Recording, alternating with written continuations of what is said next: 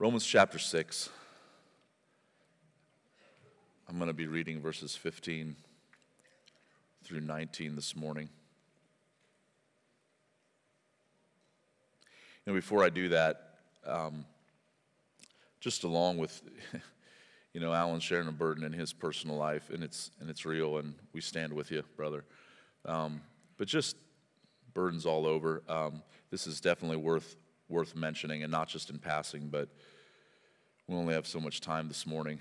Uh, but one of the ministries that we support, um, the Jonathan David Foundation over in uh, rural India, um, it's an orphanage with, I believe, about 30 kids in it. I believe the youngest one is four.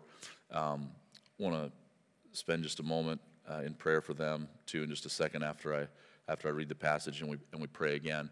Um, it's it's an orphanage with about 30 kids, uh, and all sorts of chaos is broken loose. Um, it's a very complex political uh, and social situation, but the sum of it is is that there's somewhat of a civil war going on, um, and there are literally all around them, all around the orphanage, there are villages that uh, have been and are being burned. Um, the uh, government has been brought in. Uh, Friday night, I believe it got so bad um, that they actually fled into the jungle. Uh, but then uh, some of the um, National Guard caught them and kind of rounded them back up into the orphanage. Again, it usually houses about 30 kids, but I believe there are 150 people um, held up in, uh, in the orphanage right now, and there are like, there's like a courtyard with some walls uh, that they can go out into. Uh, but again, 150 people is a lot for that space. Um, they are okay, they are safe. However, they are being held there at gunpoint um, at this point. And so, uh, yeah, we want to pray for them um, this morning as we come to the Lord uh, and ask His blessing upon upon His Word and upon everything else. Let me let me read this, and then I'll pray. Pray again. You join with me in prayer, especially uh, for our friends over in India. But Romans chapter six, verse fifteen says, "What then? Are we to sin because we are not under law but under grace? By no means." Do you not know that if you present yourselves to anyone as obedient slaves, you are slaves of the one whom you obey, either of sin, which leads to death, or of obedience, which leads to righteousness? But thanks be to God that you who were once slaves of sin have become obedient from the heart to the standard of teaching to which you were committed. And having been set free from sin, you have become slaves of righteousness. I'm speaking in human terms because of your natural limitations. For just as you once presented your members as slaves to impurity, to lawlessness, leading to more lawlessness, so now present your members as slaves to righteousness, leading to sanctification. Would you just bow your heads with me and join me in prayer here together before our Heavenly Father? Um, God, thanks again for your word. We just give this time to you. We love you. We need you. So many needs represented here this morning, but Lord, we just declare that you are sufficient for them all. Um, Christ is enough, and Christ is the answer. And though we might not see it in some specifics right now in this moment, we believe that we will. Uh, you've never failed us, and we love you, and we ask for just the blessing upon your word this morning as we share it. But Father, we also just want to take a moment and just lift up our brothers and sisters over in India right now. And we pray for the peace of God, which passes all understanding, to guard their hearts and minds in Christ Jesus. We pray that you would show your hand mighty upon them and be with them. Um, and Lord, as we sang earlier, we pray that in the midst of a situation where the natural tendency would be to not just be afraid, but perhaps terrified, we pray that your peace and your joy and your strength and your love, even for their enemies, would fill them, and that you would stand guard around them, Lord. We thank you for the work that you are doing throughout the world, and we thank you, Father, that mystery of mysteries, Father, that you love us right here today in this room as much as you love anybody. We don't deserve it, we are nothing, but it is because of the grace and mercy of Jesus Christ and his shed blood that we stand and have hope.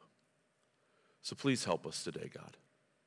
Please help us. Make us aware of our need and then help us to bring our need to you. In Jesus' name I pray. Amen. You know why there's war and disruption in the lives of little orphan kids in India? It's because of sin. You know why marriages break up? Sin. You know why peace is robbed from children in their homes? Sin. You know why relationships that were once close get broken and ruined? Sin. You know why we oftentimes don't flourish and don't bear fruit to the Father's glory? Sin. You know why Christians are oftentimes um, feel robbed of, of, of power in their lives? Sin. the answer to those questions and many more is always sin. Sin stinks. Amen?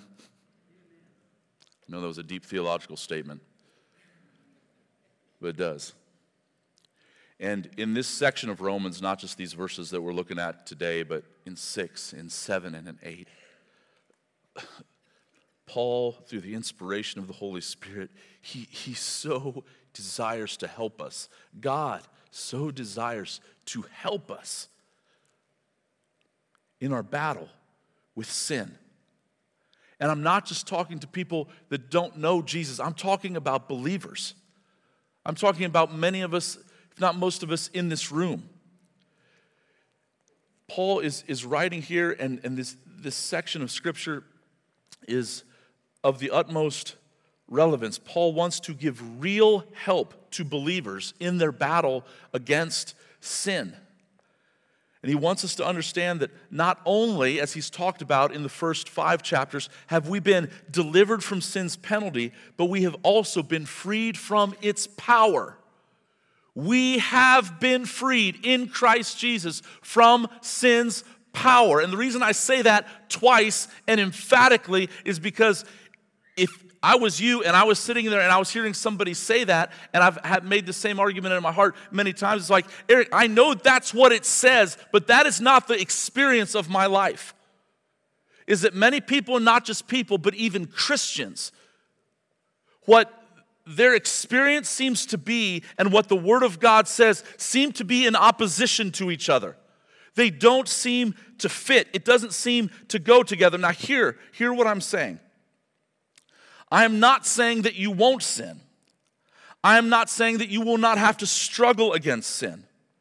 I'm not saying that you will not at times feel like you are helpless against sin.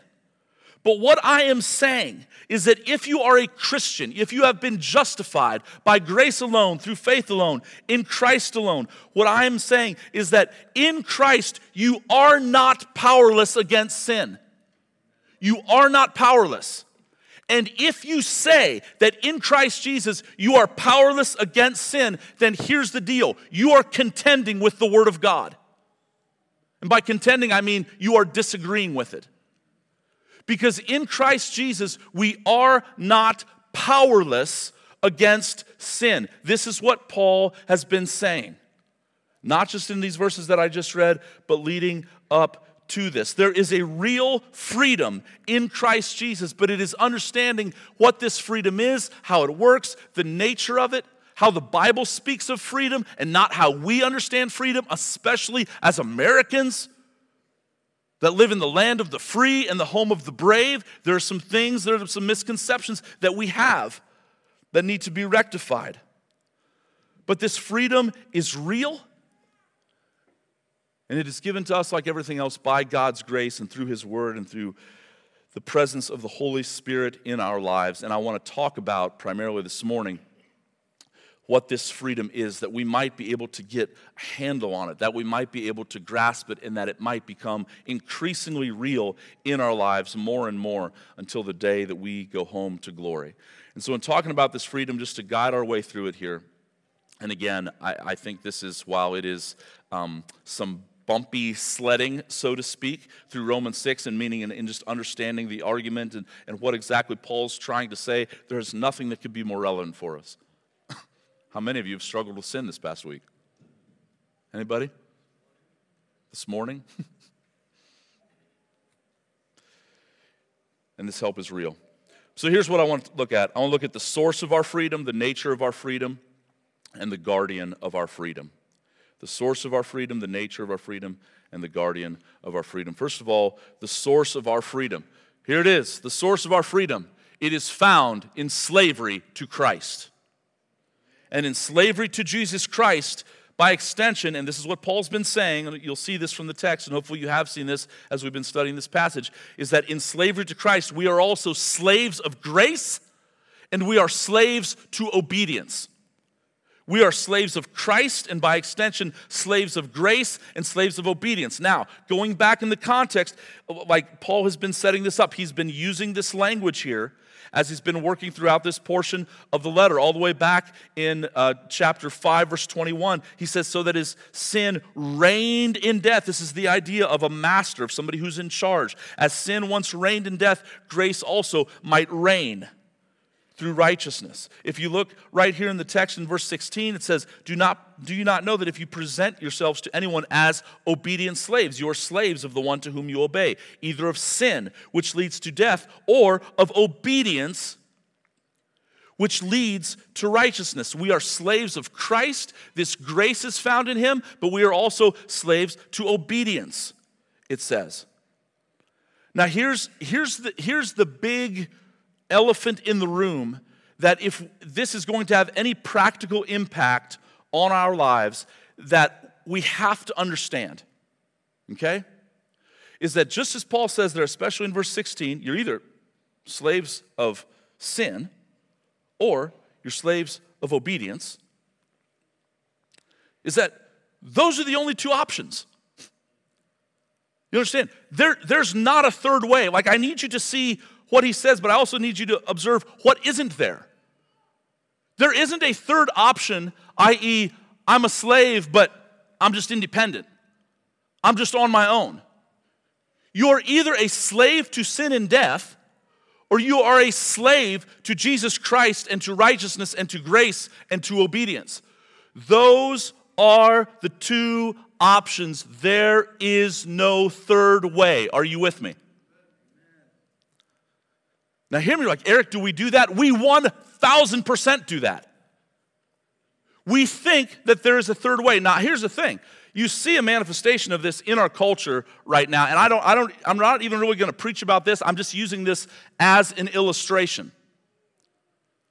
But we live in a day and time where we want to say that there's more than two options in regards to our sexuality that we're not, it's not just male and female. Again, it's a binary choice. There's only two. But we, we've created a third way, and a fourth way, and a fifth way, and a sixth way, and however many ways they've come up with at this point. But that is not reality. It is not true. And so, what do you see in our culture at large where we think that our actions can somehow um, shape reality? They don't. Our actions must be conformed to reality and to what is true. What do you see? You see chaos and you see confusion. Now, again, that's just the metaphor. I'm not really even here to preach on that this morning, although it's definitely worth talking about. But just bring that over in the same way, Christian. If you have invented in your mind a third way in which, well, I, I, know I don't want to be a slave to sin, but I'm also not a slave to Christ. I want this third way where I get justification, where I trust in Jesus, but I'm not his slave. I'm living independent. I'm doing my own thing. Brother, sister, that's not a thing. And chaos and confusion will mark your life. That's it. There are two ways, there are two masters. Please hear me on this because this is the big thing that we, when we begin to talk about freedom, that we don't talk about it the way the Bible talks about it. We talk about it as Americans. Please hear me. As believers in Jesus Christ, we are a free people. We are a free people. Do you hear me? You see it in the text? We are a free people. Verse 18, and having been set free from sin, not future, past tense, and having been set free from sin, we have become slaves of righteousness. We are a free people, but we are not an independent people. We are a free people, but we are not an independent people. We are slaves of Jesus Christ. This is the message of the Bible from beginning to end. How did we get set free? Well, back in Romans chapter 6 in the beginning, Again, Paul uh, asks a very similar question to the one that he asks in verse 15. And he's, again, you'll, you'll see these two questions, they're very similar. Verse 15, he says, What then are we to sin because we are under law, not under law, but under grace? By no means. Uh, back in chapter 6, verse 1, he says, What shall we say then? Are we to continue in sin? Again, the same question, that, that, that, that grace may abound. And he gives the emphatic answer by no means. Is that we have been set free from sin by the grace of God, but the nature of our freedom has one, come through death. That's the beginning of chapter 6. Is that we died to it. That's his answer. By no means. How can we who died to sin still live in it? We talked about that a couple weeks ago. And here, the question is very similar. But here the answer is not only have you died to sin and been set free, but now you've been enslaved to another. When you died to Christ, you were resurrected with him. We talked about this a few weeks ago at our baptism service. But you were resurrected not to an independent life, but to slavery to Christ. And the good news of the gospel is that it is in slavery to Christ that true freedom is found. Why do we want to continue in sin, thinking that we can do it on our own? See, here's, here's, the, here's, here's the nugget, and please hear me. This is, it's true of my life, it's true of your life. Yes, sometimes there's a lot of complexity and fog around it, but at the core, it is very, very, very simple. Is that the essence of our sin is that we want to live independently of Him. That's it. In the garden, God gave a way to live. Eat from every tree of the garden, just don't eat of this tree, the tree of the knowledge of good and evil. They chose to live independently of him and go their own way. When Satan fell from heaven, he wanted to live independently of God. He wanted to be his own God, his own king, his own master, his own ruler. Brothers and sisters, it's not a thing. It never ends well. It will always end in confusion and in chaos. Now, this idea of being a slave not only to Christ, but of his grace and of obedience. Again, look at verse 16. Read it again. Do, not, do you not know that if you present yourselves to anyone as obedient slaves, you are slaves of the one whom you obey, either of sin, which leads to death, or of obedience, which leads to righteousness? Look, it's the same thing down in verse 19. Verse 16, it's stated as a question. Verse 19, it's stated as a command. Look at verse 19. He says, I am speaking, excuse me, in human terms because of your natural limitations. For just as you once presented your members as slaves to impurity and to lawlessness, leading to more lawlessness, so now present your members as slaves to righteousness. It's a command. Present your members as slaves to righteousness, leading to sanctification. These are the two options. Now, I think that we I, I think that we, um, because we've misunderstood not only freedom, but we've mis- misunderstood grace, I think that we have a hard time talking about obedience without making it synonymous with legalism or with works based righteousness. That's not it. You need to have categories for both. Legalism is trying to do something in order to gain God's favor. The gospel is we've received God's favor totally by grace, and in light of that grace, we offer our lives in obedience and he calls us to obey him. And we are slaves to this obedience. Why? Because Jesus loves obedience. Why does he love obedience? Because he hates disobedience. Why does he hate disobedience? Because it brings confusion and chaos, it wrecks the world. And so he wants his people to bear this mark of obedience. Like, well, what, what are the rules? Here, here's what they are. Okay? The Bible sums it up very nicely for us. I can't think of a more succinct place to go other than Galatians 5 6. He says, For in Christ Jesus, neither circumcision nor uncircumcision counts for anything. And don't get hung up on circumcision. It's just this, in other words, keeping the law.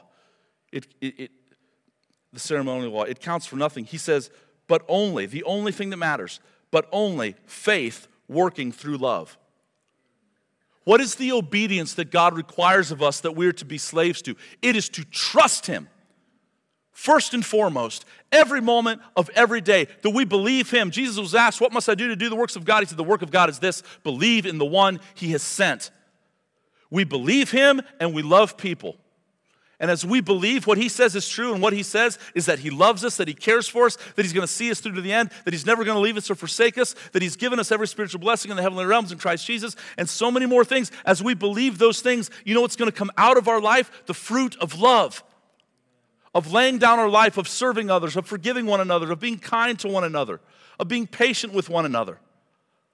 That's what's going to come out of our life as we obey that first command of simply believing what He says is true about Him and about us. This is the obedience that He wants to mark our lives. And we are here, this, this word is several times in the text. It was last week in verse 13, it's here in verse 16, it's two times in verse 19, and it is this word to present or presented. Okay, circle that in your Bible. It's a very, it's a very formal word and we are to present ourselves, but we are also to present our members. When he says members, he is speaking of presenting the members of our bodies. Might be your hand, might be your eye, might be your ear, might be your feet, might be your sexual organ. Every single part of you is presented to Christ Jesus for his glory. That every single part of you, he is redeeming and is now under his lordship your mind, your heart, your thoughts, everything, every member, every part of who you are we are to formally present it to Him. Just very quickly, quick rundown of this word. Again, presented it has a, it has a, an air of formality to it. So like in our culture maybe somebody like like getting an award and it's presented to them um, in luke chapter 2 verse 22 when jesus was born and they took him up to the temple it says and when the time had come for their purification according to the law of moses they brought him up to jerusalem to present him to the lord. Um, in acts 1 3 after jesus was risen from the dead it says he presented himself alive to them after his 40 days like proving hey it really is me I really did raise from the dead. In Acts chapter 23, Paul is arrested, and it says, And when they had come to Caesarea and delivered uh, the letter to the governor, they presented Paul. So soldiers came and they presented Paul before the governor.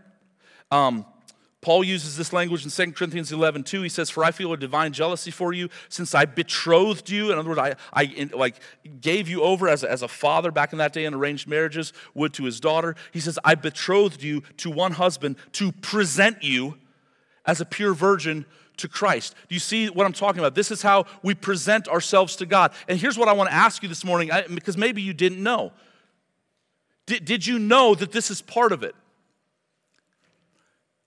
Did, did you know that this is in lockstep with the whole of the gospel?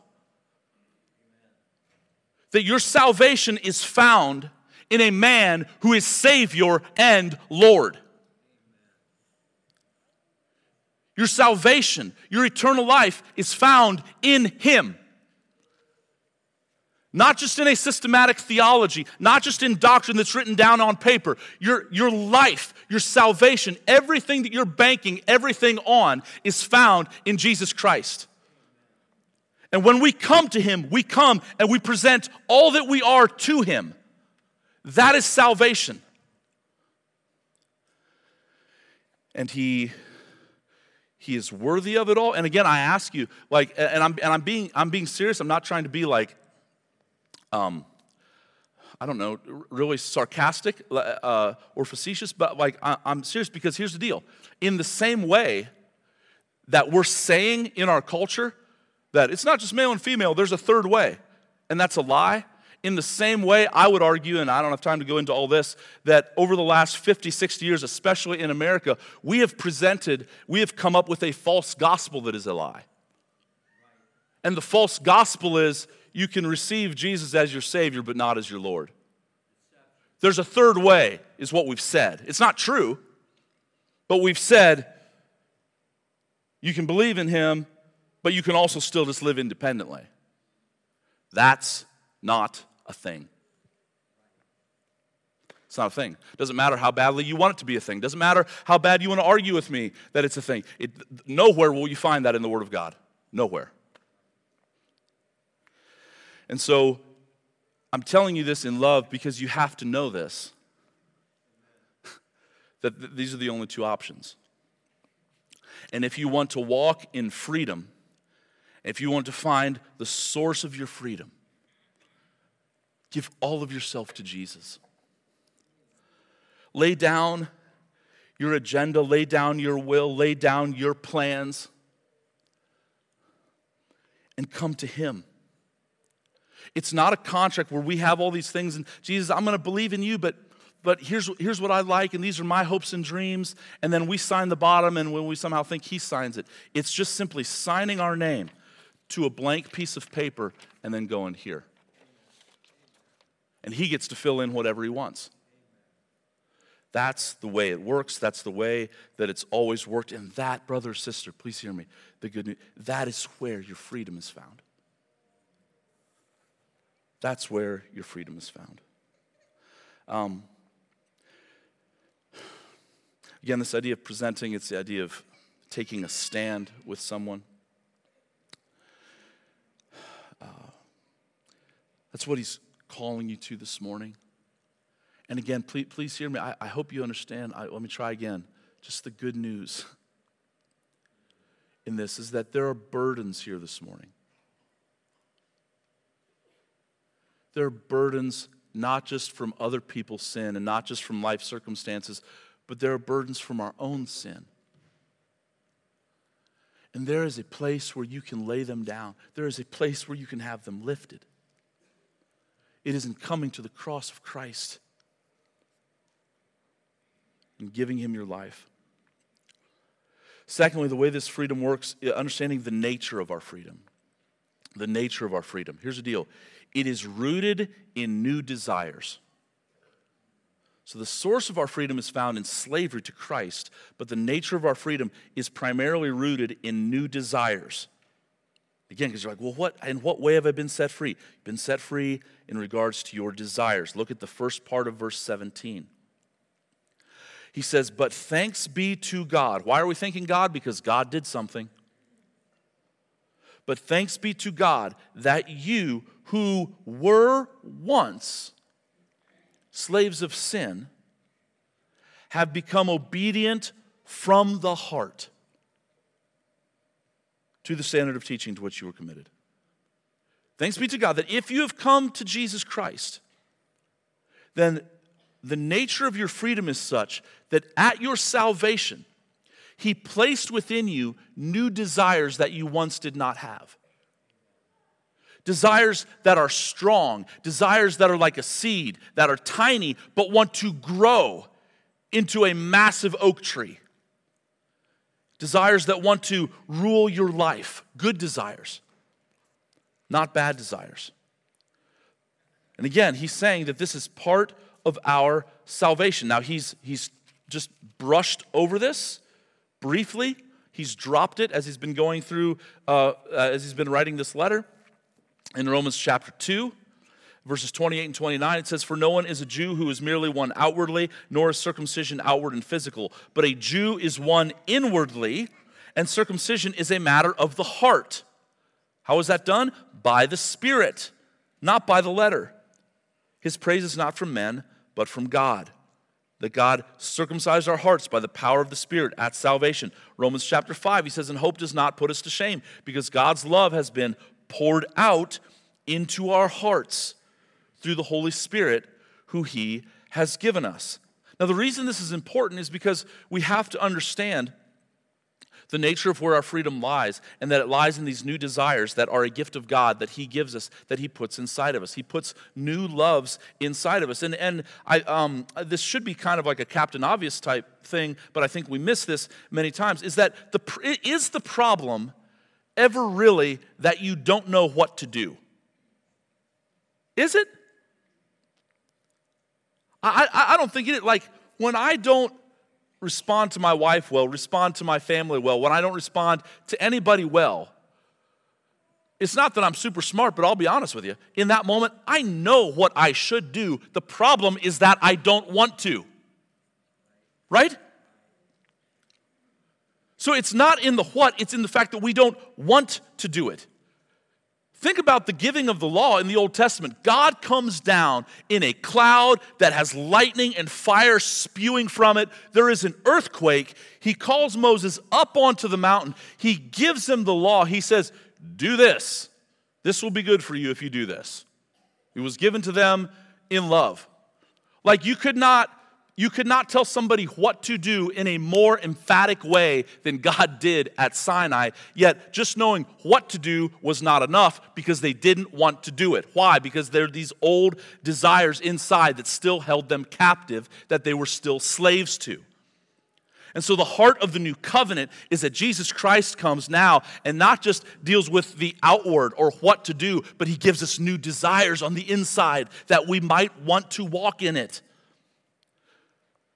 Do we walk in it perfectly? No. Do we still turn from it at times? Absolutely. But there are new desires nonetheless that once were not there, and thanks be to God that they are in us. And, and just understand what Paul's doing here, because I think we think about this in the exact opposite terms. We go, oh, yeah, I sinned. I'm a slave to sin. No, no, no. The Word of God says you're free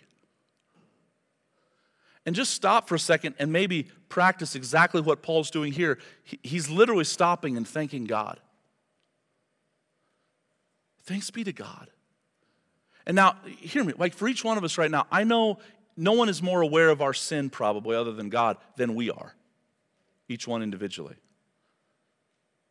But I think it would help us very practically walk in victory if we would take time just to thank Him for the new desires that He's put inside of us.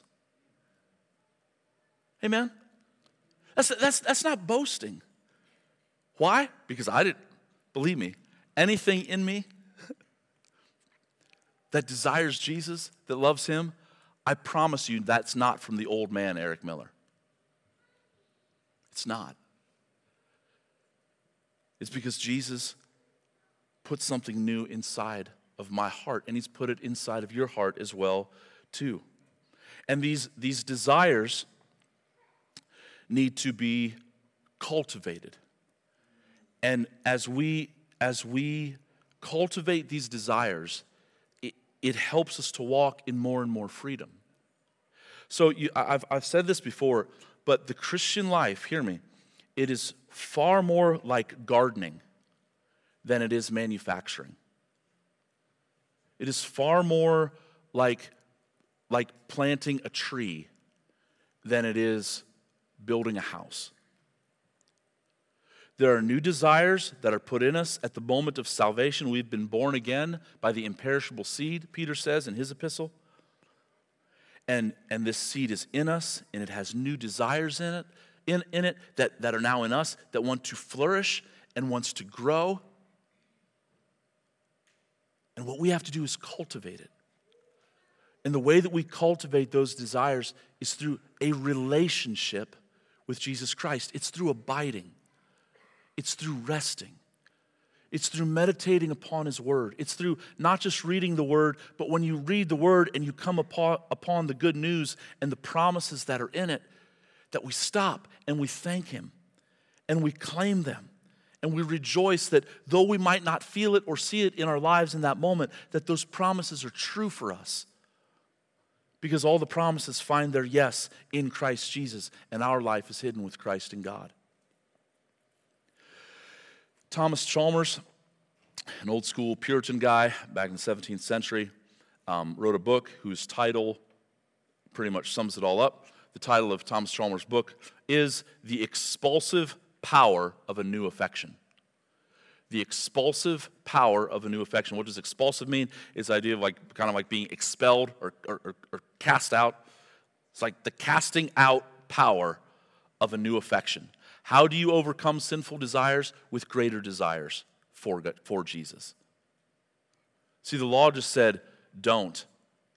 The, the new covenant and these new desires says, not just don't, but I've got something better for you. A relationship with, with the living God. Let me give you another illustration. Um, I, I think my, my love of food is well documented at this point. Um, I feel like I use a food or restaurant analogy quite regularly. You've heard me talk about the filet marsala at, uh, at, at Carrabba's, one of my favorites. I've even talked about Chick fil A, you know. Um, fast food, sit down food, it's all good to me. Uh, but another one of my favorite places is the Cheesecake Factory. And they've got a big menu, but I'm kind of like simple guy. Like I like a good steak. I like steak at Carrabba's, but I'll also at times just take like a burger or a good sandwich over that. And one of my favorite uh, meals, or formerly one of my favorite meals at the Cheesecake Factory, was the uh, California cheesesteak. Anybody? Can we talk about this a little bit? Okay, all right. Never mind. It was pretty good. And I would just, you know, and I like when I go to order food, like I, I just, I, it's, it's a massive menu. I'm so, I know what my one thing that I like, and I'm afraid to get something new because I don't want to mess, because if I get it and I don't like it, then I had missed my opportunity to eat the thing that I really like. Do you know what I mean? Yeah. So here's the thing though. I was just, we'd go and massive menu, and Hannah's always like trying different things, and I'd just be like, California cheesesteak, fries, so on. Till one day, Hannah, for herself, ordered fish tacos. And they give you four little mini tacos, very good.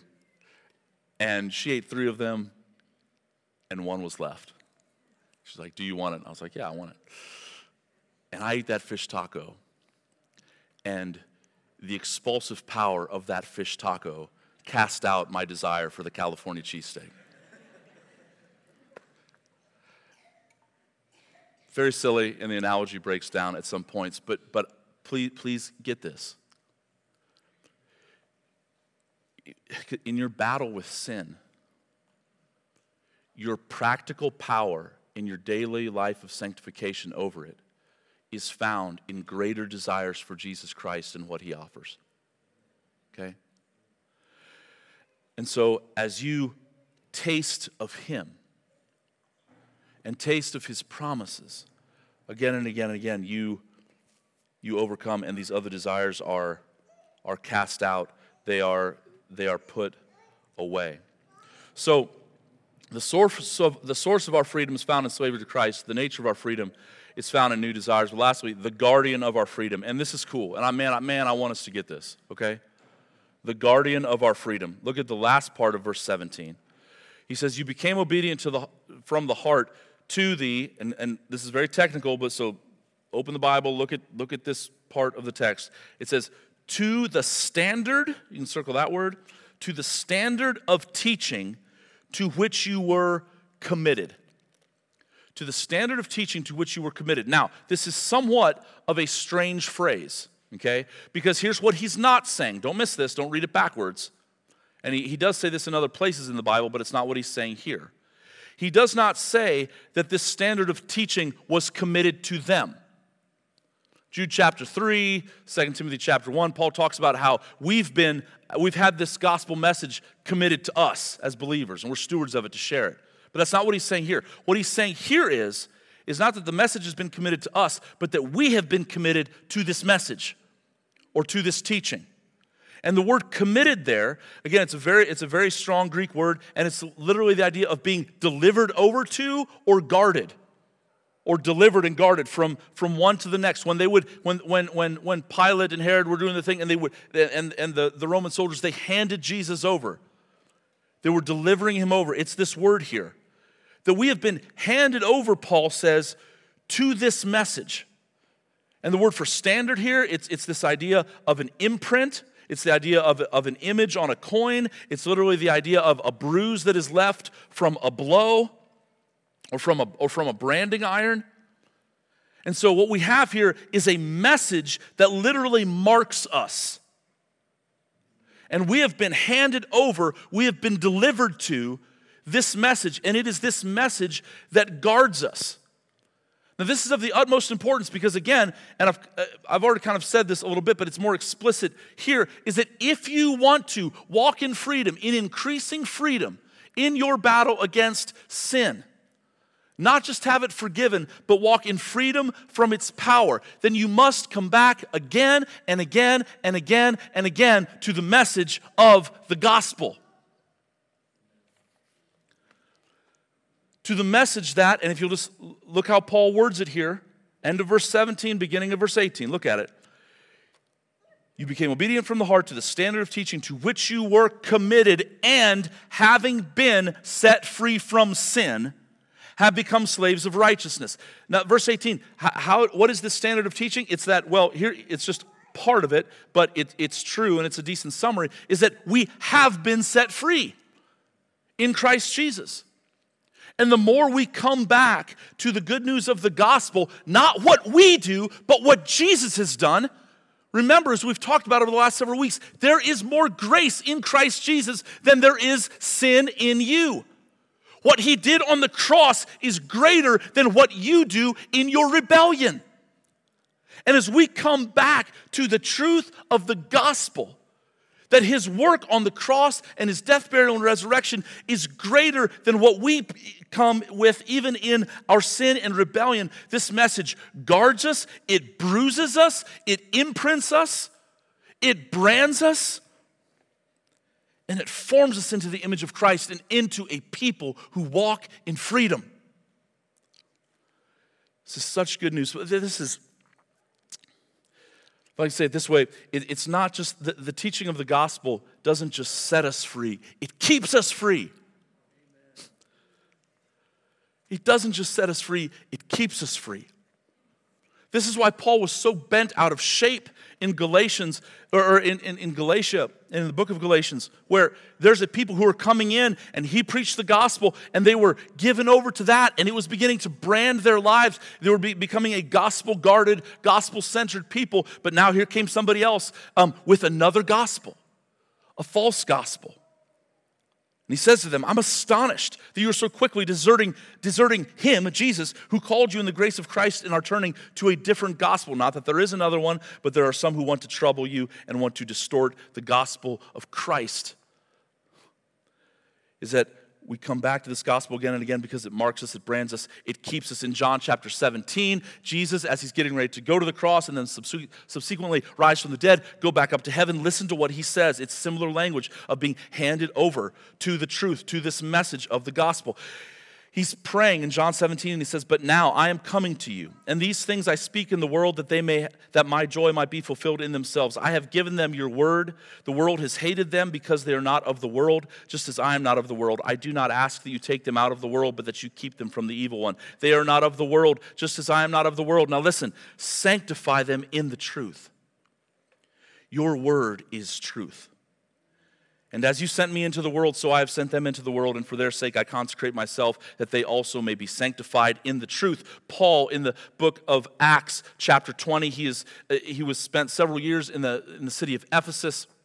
He has now left that church there on its own. They're well established, they have elders, but he's coming back to them now, and he knows that he's never going to see them again. And he says to them these words to the Ephesian elders. He says, Now behold, I know that none of you among whom I have gone about proclaiming the kingdom will see my face again. Therefore, I testify to you this day that I am innocent of the blood of all. And then a few verses later, in verse 32, he says this to them knowing that he's never going to see them again. He says, And now I commend you to God and to the word of his grace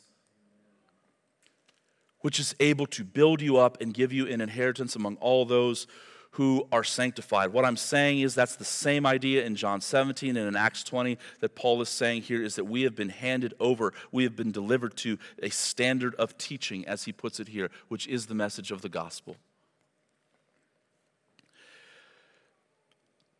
I know there was a lot. I'll begin to wrap up here, okay? But just very practically speaking, let me, let me put it this way because maybe you haven't been hearing this or getting this, is that the more legalistic a church is and the more law a church preaches, the more sinful it will be. We think the opposite. We think that we need laws and rules in order to make us holy. That's not how it works. It only stirs up the flesh. But when we are committed to the gospel of grace, the gospel of Jesus Christ. Where sin increases, grace abounds all the more. Where it is proclaimed week in and week out and day in and day out to one another that sin will have no dominion over you, brother or sister, because you're not under law but under grace. The more holy lives we then lead. Because grace stirs holiness in the life of the Christian. Worship team, you can come up and we'll close. I just, brothers and sisters, please, please hear me this morning.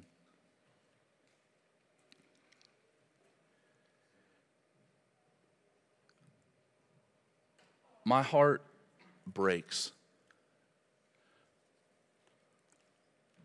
for Christians who know Jesus as their Savior and yet would describe the vast majority of their life as being just simply given over to sin. The struggle is real for all of us, for myself. Alan, I appreciate you sharing this morning. It was fitting and very apropos. But I just, I want to remind us that what Jesus has done and the freedom that he offers, folks, it's not just a fairy tale in a land far, far away. It's the reality for his people. As we come and are molded and are shaped by this message of grace that He wants for us. And this morning, in just a few minutes, we're going to come and we're going to take communion. And the Bible says clearly in 1 Corinthians 11 that when we come, we are to come and search our hearts. We're to examine ourselves, is the word that it uses. But here's the deal like, come, examine yourself. Look what's in you that's not right. Look at the desires and the patterns of sin that aren't right. But then don't go try to fix it yourself. Come to Jesus. He's where the freedom is found. And in regards to the way that, that men judge sin and the way and in the way that we that we talk about it, I'm sure that there are many people sitting here this morning. They're like, yeah, but Erik, I've got some real doozies. And they didn't just happen 10 years ago, they happened yesterday, this morning. Again, there is more grace in Christ Jesus than there is sin in you. And I'm not making light of that sin or any sin or my own sin. It is our sin that put Jesus on the cross. But to the cross he went, and from the grave he rose. And he stands to help us this morning. Would you just bow your heads with me? Father, I, I pray that as we come this morning to your table, I, I pray that by the power of your Holy Spirit, that you would give a real freedom that has already been won and that has already been handed to us in the work of Jesus Christ at the cross. But Father, I pray that again today that you would fill our hearts with faith to believe it and to receive it. Lord, I pray that though there might be some that feel like they are enslaved to sin. But Lord, if they know you as their Savior, I pray, Lord Jesus, that they would agree with the Word of God and what it says that is true. Is that in Christ Jesus, they have been set free and they've been given new desires that you want to cultivate more and more and more until the day you take them home or you come back.